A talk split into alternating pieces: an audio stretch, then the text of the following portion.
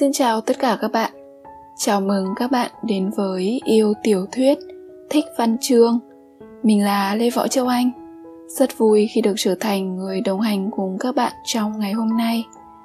Với mong muốn mang các tác phẩm văn học đến gần hơn tới quý độc giả, xin được giới thiệu đến các bạn phần tiếp theo của tác phẩm có tựa đề Em sẽ đến cùng cơn mưa của tác giả Ichikawa Takuji, Mộc Miên, dịch, giọng đọc Lê Võ Châu Anh.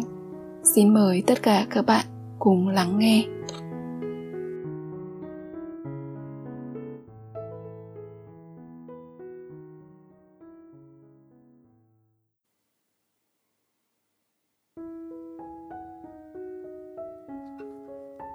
Chương 9 Tôi nín thở nói xin chào rồi bước vào nhà lập tức có tiếng đáp lại rõ rạc với độ cao ở quãng ba của mio và Juji.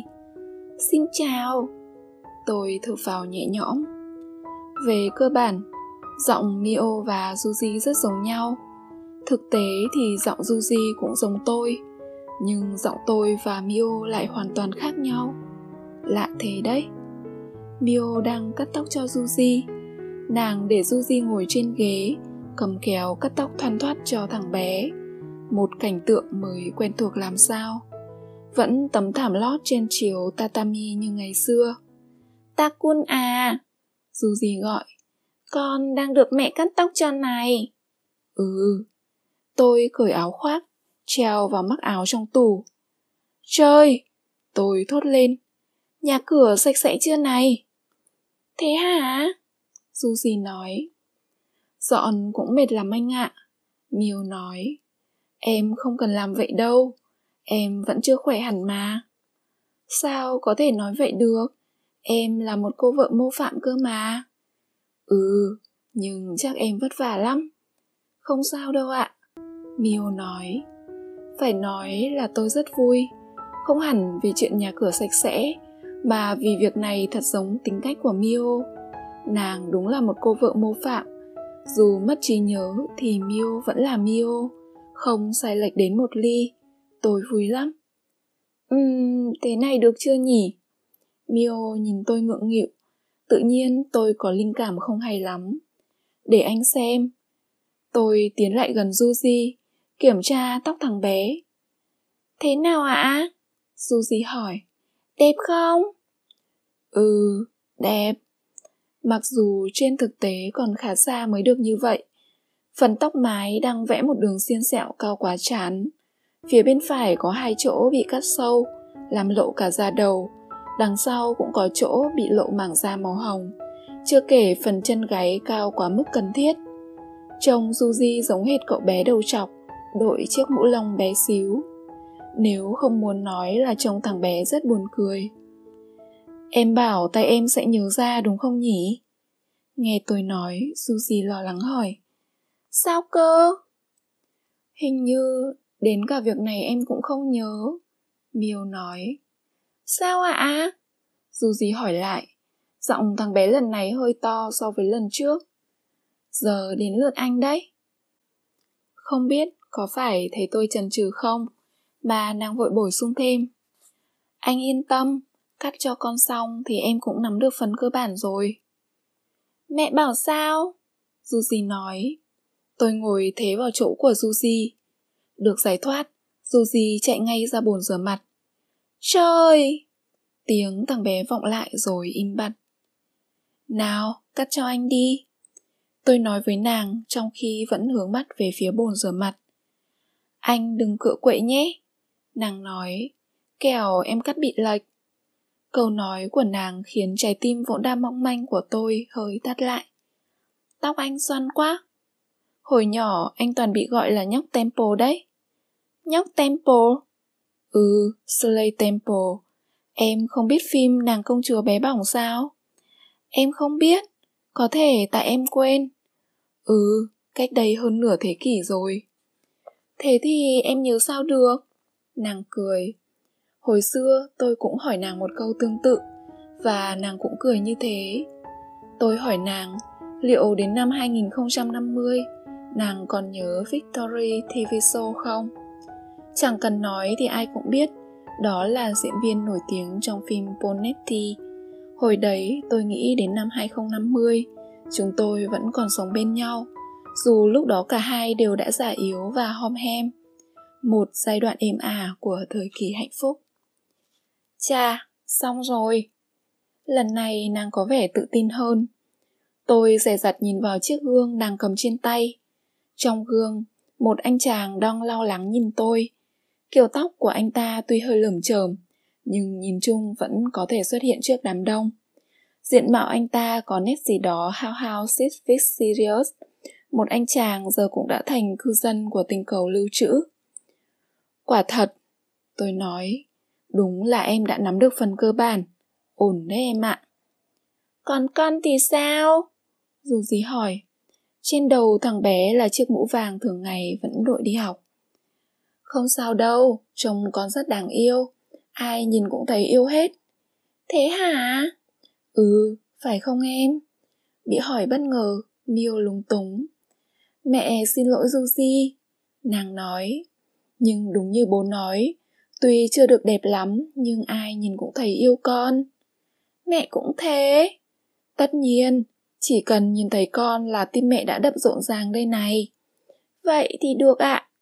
Suzy cởi mũ, phần tóc màu hổ phách bết chặt vào da đầu trông càng giống cái mũ len. Nhưng phải công nhận là trông thằng bé rất đáng yêu. Đây chính là điểm kỳ lạ ở bọn trẻ con. Chúng dùng phép màu biến nhược điểm thành ưu điểm, dù phép màu đó chỉ có hiệu quả với riêng bố mẹ chúng. Mio bảo chúng tôi đi tắm trong lúc nàng chuẩn bị bữa tối. Hai bố con bước vào phòng tắm. Hồi xưa mẹ khéo thế cơ mà. Dù gì nói trong lúc cởi quần áo. Khéo gì cơ? Khéo cắt tóc. Ừ, có lẽ tại mẹ quên đấy. Thế hả?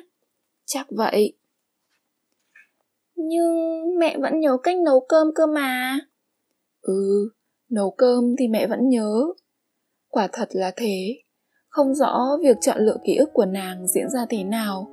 Lẽ nào đối với nàng, công thức nấu ăn quan trọng đến mức cần phải giữ lại hơn là những kỷ niệm về tôi và Suzy. Nếu thế thì sự hiện diện của hai bố con tôi còn chẳng bằng món cơm bọc trứng hay súp thịt. Điều này nghe tàn nhẫn quá.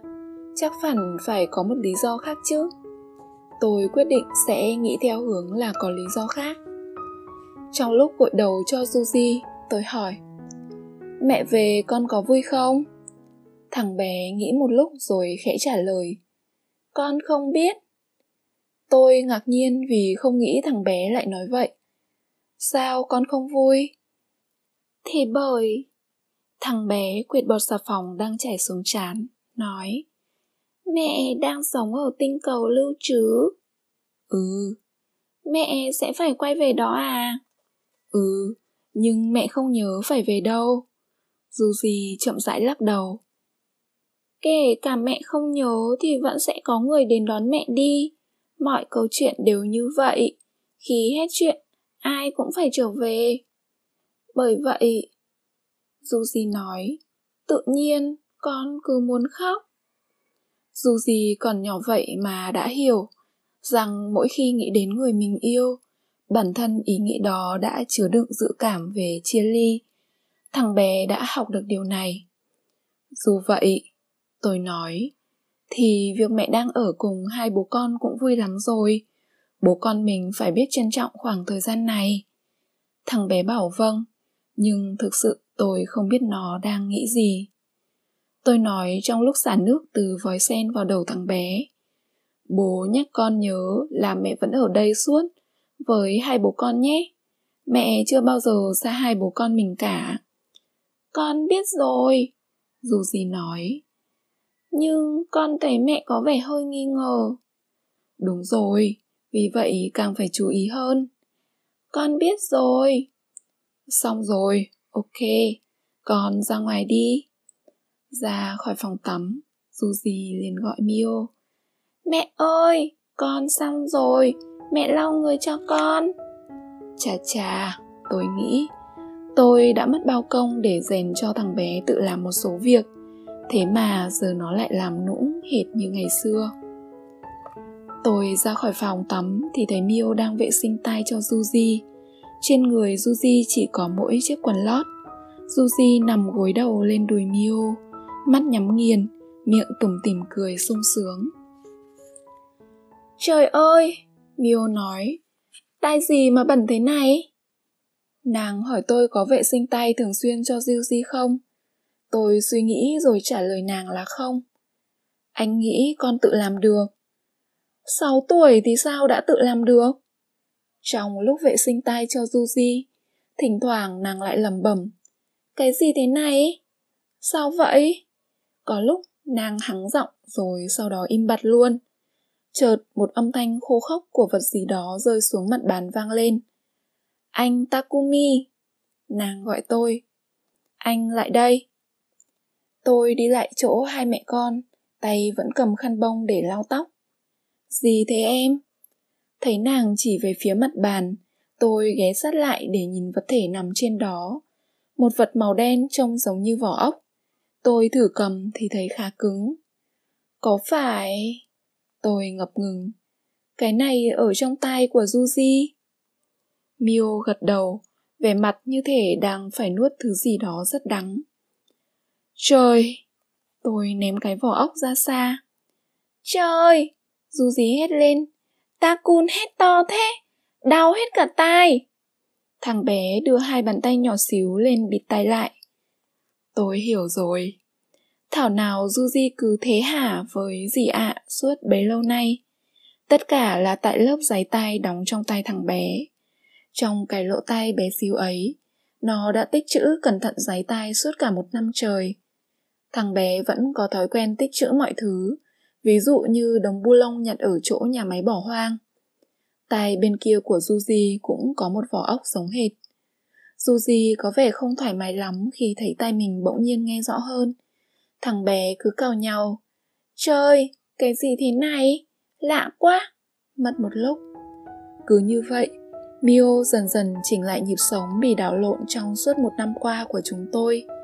Nàng mất trí nhớ, thậm chí chẳng còn sống trên đời này nữa vậy mà sao vẫn là chỗ dựa tin cậy hơn hẳn tôi phải chăng sự hiện diện của nàng quá đỗi đặc biệt riêng với tôi và Suzy nàng đúng là một phụ nữ huyền thoại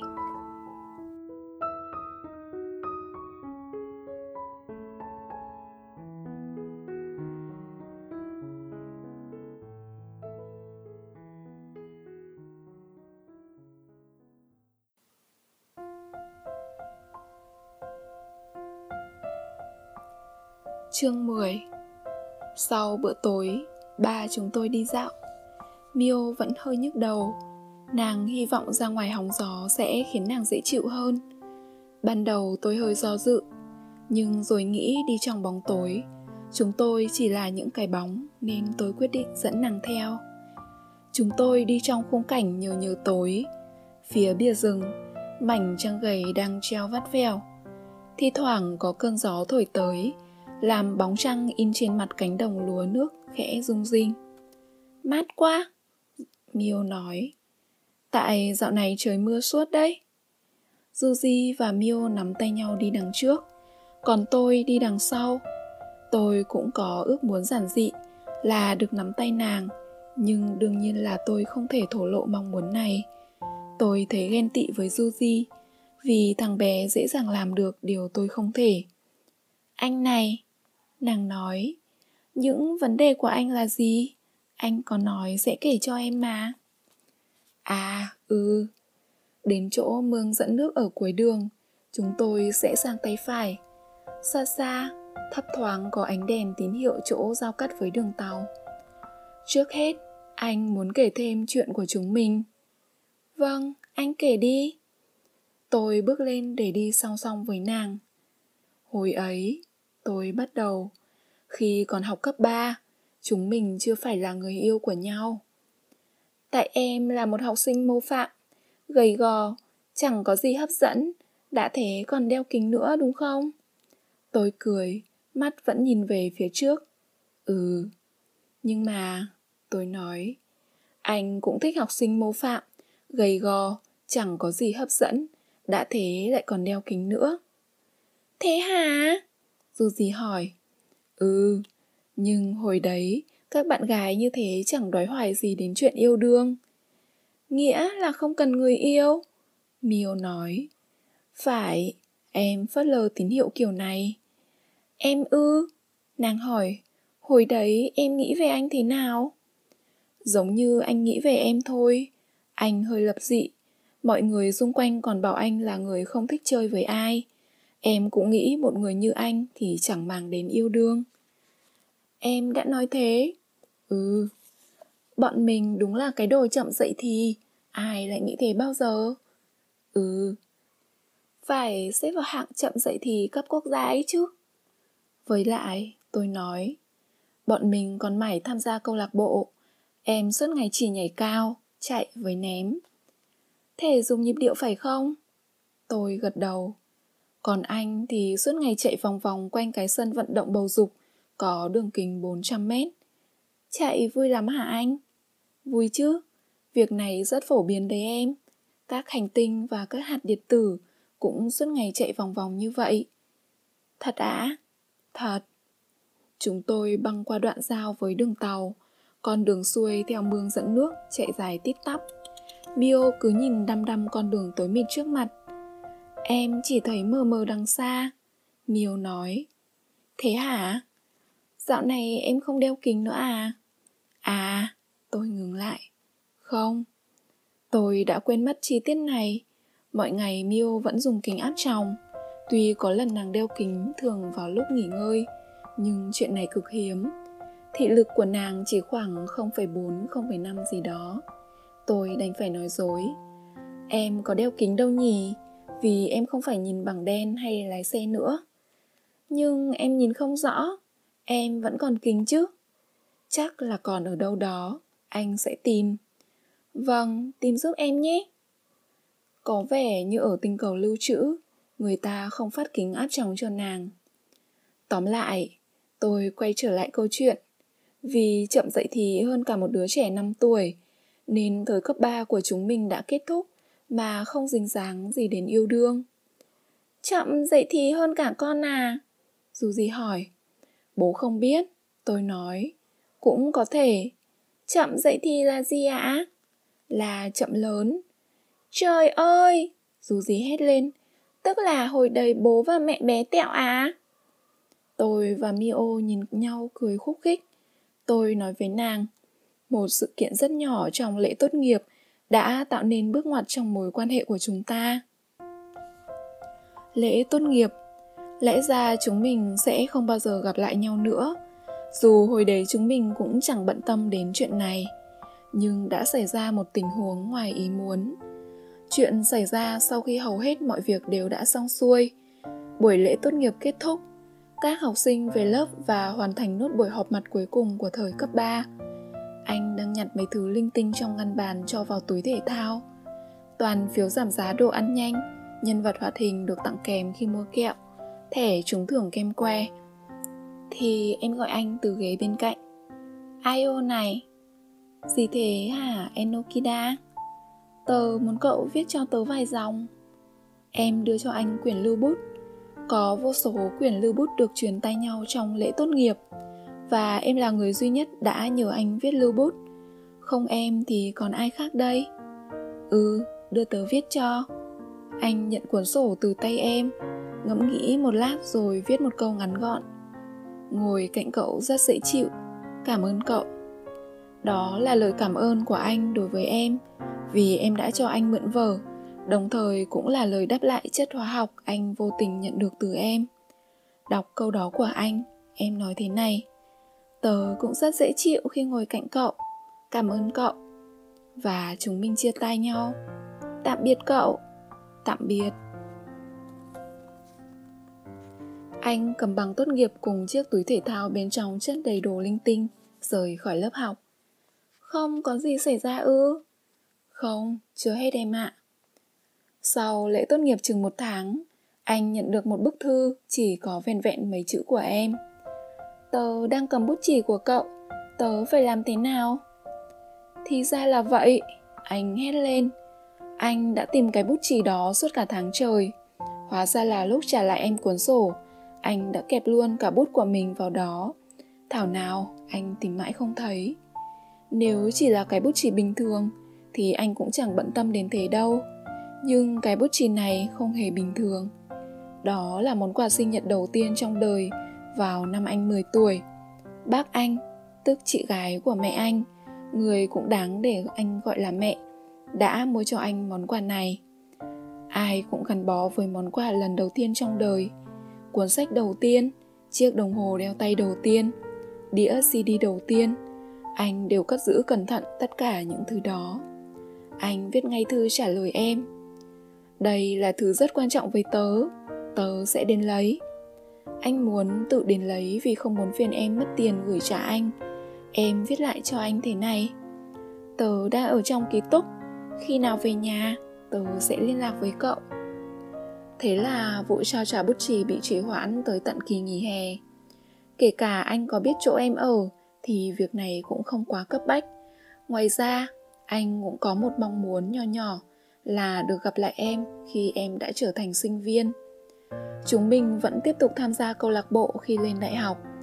Do bận bịu hết đại hội thể thao này đến các buổi họp mặt khác, mà mãi đến ngày mùng 7 tháng 9, tức là khi kỳ nghỉ hè sắp kết thúc, chúng mình mới gặp được nhau. Hôm đó là ngày lễ lao động, nên anh nhớ rất rõ. Anh nhớ tất cả các ngày lễ của Mỹ.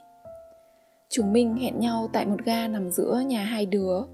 Anh đến chỗ hẹn trước 5 phút, nhưng đã thấy em ở đó rồi. Thấy em đứng giữa đám đông, tự nhiên một cảm giác kỳ lạ, rất khó tả xâm chiếm anh. Trước đó, anh không hề biết đến sự tồn tại của cảm giác này. Chẳng cần nói nhiều, đó chính là cảm giác yêu. Một kẻ chậm dậy thì như anh cuối cùng đã lớn, hoan hô. Ban đầu, anh ngỡ rằng đây chỉ là cảm giác vui mừng khi gặp lại bạn cũ, vì thực tế đúng là anh rất vui Ba năm ngồi gần nhau trong vòng bán kính một mét, em đã chiếm một góc rất riêng tư trong trái tim anh. Một góc rất gần với góc của bố, góc của mẹ và góc của bác anh. Anh biết, phần dành cho em trong con người anh cũng đang vô cùng hào hức được gặp lại em. Em còn dành cho anh một sự ngạc nhiên nho nhỏ nữa. Sự ngạc nhiên này khiến tim anh loạn nhịp và lâng lâng suốt cả buổi. Một sự ngạc nhiên? Ừ, ngạc nhiên thế nào? Là thế này. Tóc em đã dài chấm vai. Hồi mới vào cấp 3, tóc em ngắn cũn. Khi ra trường cũng vẫn còn ngắn. Thế mà giờ đã dài chấm vai rồi. Phần tóc mái em để bằng đến chấm lông mày. Hai bên tóc mai được em vắt ra đằng sau và ghim lại bằng kẹp tóc. Em đã chuyển sang kính áp tròng. Trước đây cũng có lần anh thấy em đeo kính áp tròng vì vậy, mái tóc của em chính là điều khiến anh ngạc nhiên nhất. Em trông rất nữ tính. Em đã là một thiếu nữ bước vào tuổi cập kê, có mùi hương và làn da ấm áp, không còn giống như linh hồn của chiếc thìa cà phê nữa. Em cũng không còn nói, tôi chẳng có hứng thú gì với bọn con trai hết, hãy để tôi yên. Anh có cảm giác dường như em đang nói với anh, hãy nhìn và thích tớ đi anh là người khá nông cạn tiếp nhận nguyên si những gì có ở trước mắt vì vậy anh đã tiếp nhận nguyên si tín hiệu em đưa ra được thôi tớ sẽ thích cậu trông thấy anh em mỉm cười e lệ anh đoán là em cũng đang hồi hộp bởi đây là lần đầu tiên chúng mình hẹn hò với bạn khác giới xin chào lâu quá rồi nhỉ em nói ừ đúng là lâu quá rồi Đến đây thì chẳng ai nói gì nữa. Sau một hồi nghĩ ngợi, anh lên tiếng. Enokida, ngồi cạnh em là bạn io phải không? Em nhớ ra ngay. Không phải, em nói, là bạn gấu Tết đi. Em tiếp tục. Rồi chúng mình cười khúc khích. Hồi cấp 3, một hôm anh trốn học, ai đó đã đặt con gấu Tết đi vào chỗ của anh Vừa rồi là đoạn hội thoại giữa em và cô giáo khi cô nhìn thấy con gấu. Còn anh lúc ấy đang ngồi trong câu lạc bộ điền kinh, đọc cuốn Đêm thứ bảy và sáng chủ nhật của Alan Silito. Cuối cùng, cô giáo nói, Cô cũng nghĩ thế. So với bạn ấy, con gấu này quá nhiều lông. Chuyện chưa kết thúc đâu. Ngày hôm sau, chỗ anh ngồi xuất hiện con chuột Mickey. Cô giáo lại hỏi em câu giống như hôm trước. Em cũng trả lời giống như hôm trước. Sau đó, cô giáo nói, cô cũng nghĩ thế, so với bạn ấy, tai con chuột này quá to. Còn anh, anh lại ngồi trong câu lạc bộ điền kinh, đọc tiếp cuốn sách hôm qua. Trò này lặp lại một thời gian, rất nhiều thú bông được đặt vào chỗ ngồi của anh mà anh không hề biết. Nào là gấu pu, chó Snoopy, lúc lại là vịt Donald, con thì quá béo so với anh, con thì quá trắng, con thì miệng quá rộng. Em thật bản lĩnh khi ngoan ngoãn trả lời cô giáo, còn cô giáo cũng sắc sảo chẳng kém thì đưa ra các câu bình luận. Sau này khi được em kể lại, anh thấy hơi tiếc. Giá mà anh có mặt ở đó để nghe em và cô giáo đối đáp. Đúng là một giai thoại đáng nhớ của chúng mình. Sau giây phút căng thẳng, chúng mình mới nhớ ra lý do để gặp nhau. À, đúng rồi, em nói. Cái bút chì. Ừ, cái bút chì. Em lấy từ trong chiếc túi có vẽ bông hoa dầm bột ra một phong bì màu xanh. Của cậu đây. Em đưa cho anh. Hôm đấy tớ phát hiện ra ngay, nhưng Io đã về mất. Ừ. Sau đấy tớ bận phải dọn vào ký túc xá nên không liên lạc được với cậu. Xin lỗi cậu nhé. Không không, tại tớ đoảng quá thôi. Anh nói, giờ thì nó đã quay về với tớ rồi. Anh rút chiếc bút chì ra khỏi phong bì, giờ lên trước ánh nắng. Đây là quà sinh nhật của bác tớ, chiếc bút chì tớ được tặng lần đầu tiên trong đời. Sinh nhật năm nào? Năm 10 tuổi, bác tớ mua ở ga Kichi Zioji. À, hồi cậu ở Tokyo hả? Ừ, trước khi chuyển đến thị trấn này, anh sống ở Chofu trên Tokyo. Hồi đấy em sống ở Minami Azabu, quận Minato. Vì vậy, rất có thể anh và em đã ngắm cùng một đám mây vào cùng một thời điểm. Chúng mình chỉ sống cách nhau có từng ấy. Cảm ơn cậu, anh nói. Không có gì đâu, em nói. Thật không may là đến đây thì việc chính đã xong. Giờ chúng mình chia tay nhau cũng chẳng có gì là bất hợp lý, nhưng chúng mình chưa muốn chia tay. Giữa dòng người tấp nập qua lại như mắc cười, chúng mình nhìn nhau, chờ đợi bên kia mở lời. Anh mong em sẽ làm gì đó để rồi nhận ra rằng chính em cũng mong như vậy. Mọi chuyện có nguy cơ chấm dứt tại đây. Tình hình là... Anh mở miệng. Em nhìn anh chờ đợi. Ánh mắt em đã tiếp thêm dũng khí để anh nói ra câu tiếp theo. Cậu có khát không? Anh nói. Trời nóng quá. Thực tế là anh đang rất khát. Em gật đầu hai lần. Bọn mình đi uống thứ gì cho mát nhé. Sau đó, chúng mình đến điểm hẹn hò đáng nhớ đầu tiên.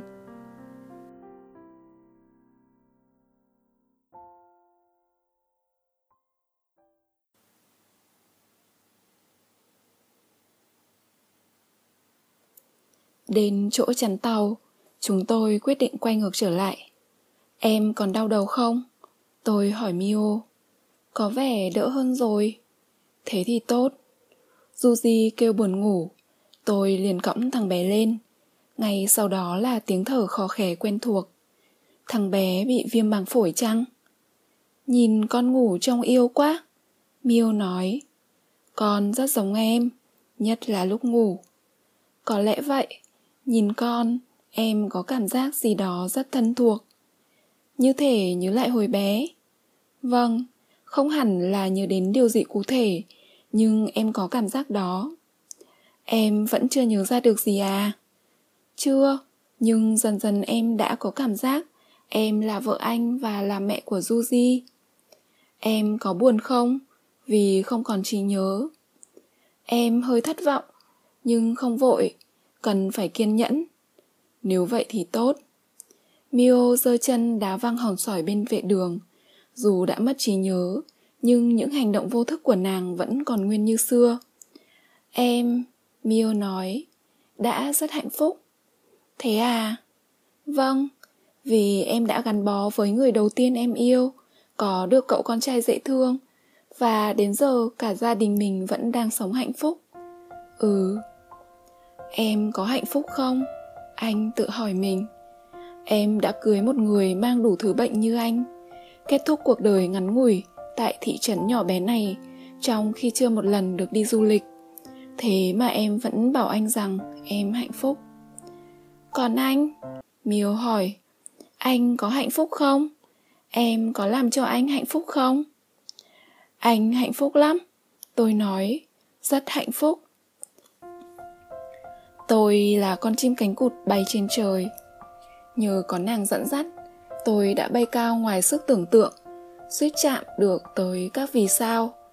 Từ trên cao, mọi thứ xấu xa bẩn thỉu dưới mặt đất, khiến con người phiền não, trông chẳng khác gì một tấm thảm tuyệt đẹp.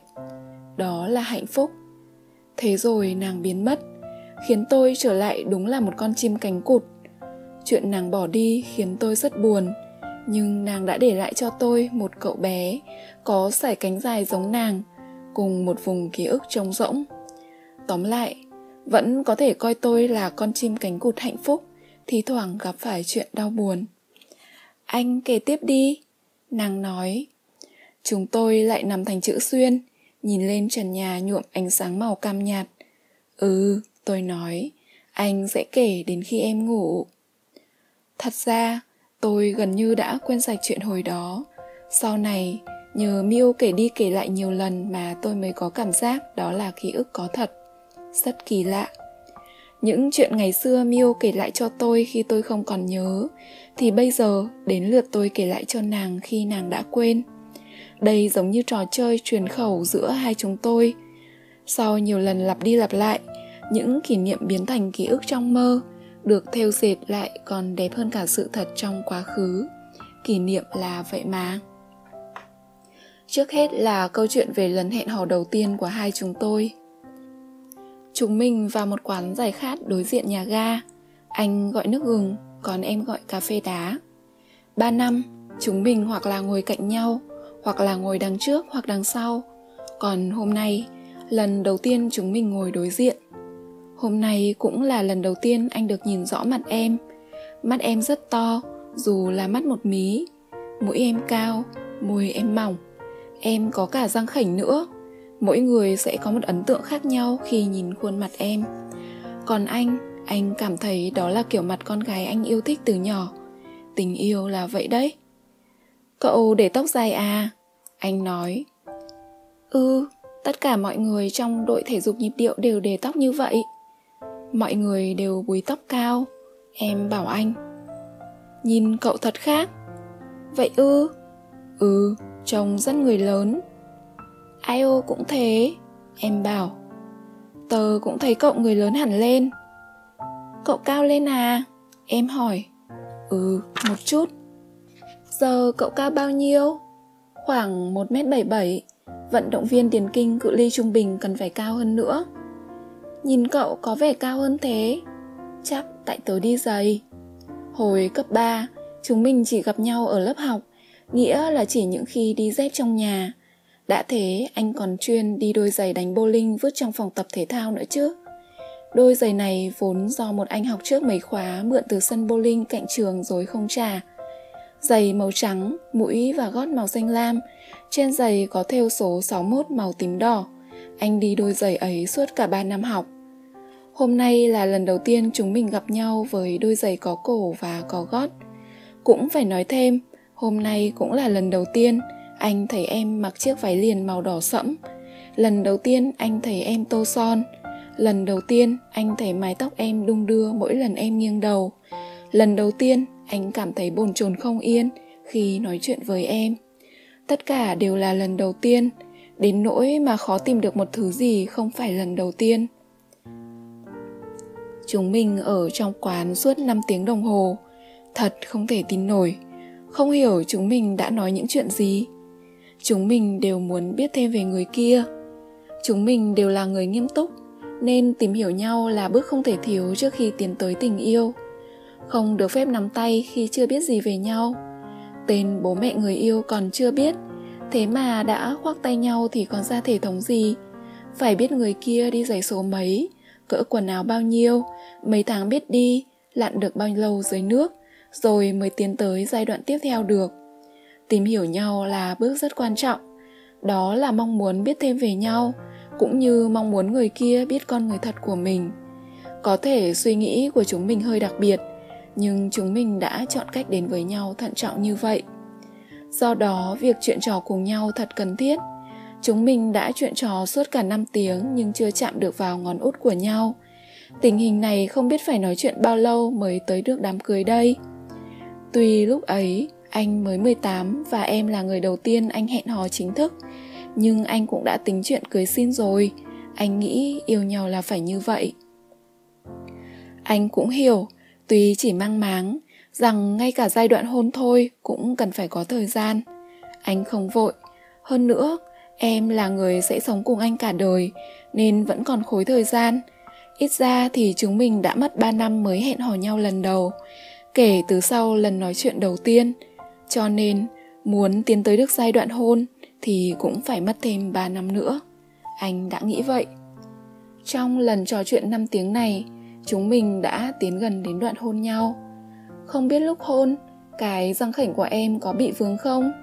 Anh đã nghĩ thế lúc nhìn vào môi em Trời tối chúng mình phải về Giờ nhìn lại có thể nói Lần hẹn hò này là bước khởi đầu cho giai đoạn tiếp theo Nhưng thú thật với em là khi ấy Anh không đủ tự tin để nghĩ vậy Nhiệm vụ trước mắt của anh là phải hẹn cho được em lần sau Chứ không phải nghĩ tới chuyện hôn hay cưới em Ra khỏi cửa hàng, chúng mình mua vé ở ga Lúc này cuộc hẹn sau vẫn chưa được nhắc tới Chúng mình qua cửa soát vé, bước xuống sân ga. 5 phút nữa tàu anh sẽ đến, sau đó 2 phút là tàu của em. Thế mà anh vẫn cứ say sưa kể cho em chuyện chăm con của loài cánh cụt hoàng đế. Anh không nhớ tại sao chúng mình lại nói chuyện này, nhưng anh rất ám hiểu chuyện chăm con của chim cánh cụt hoàng đế. Anh sẽ kể cho em nghe sau. Em lắng nghe rất chăm chú, trong khi lòng anh như đang có lửa đốt. Xe điện sắp tới rồi, và xe điện tới thật. À, anh nói, tớ tiễn Ekinoda xong rồi tớ mới về, tớ sẽ đợi chuyến sau. Xe điện của em tới.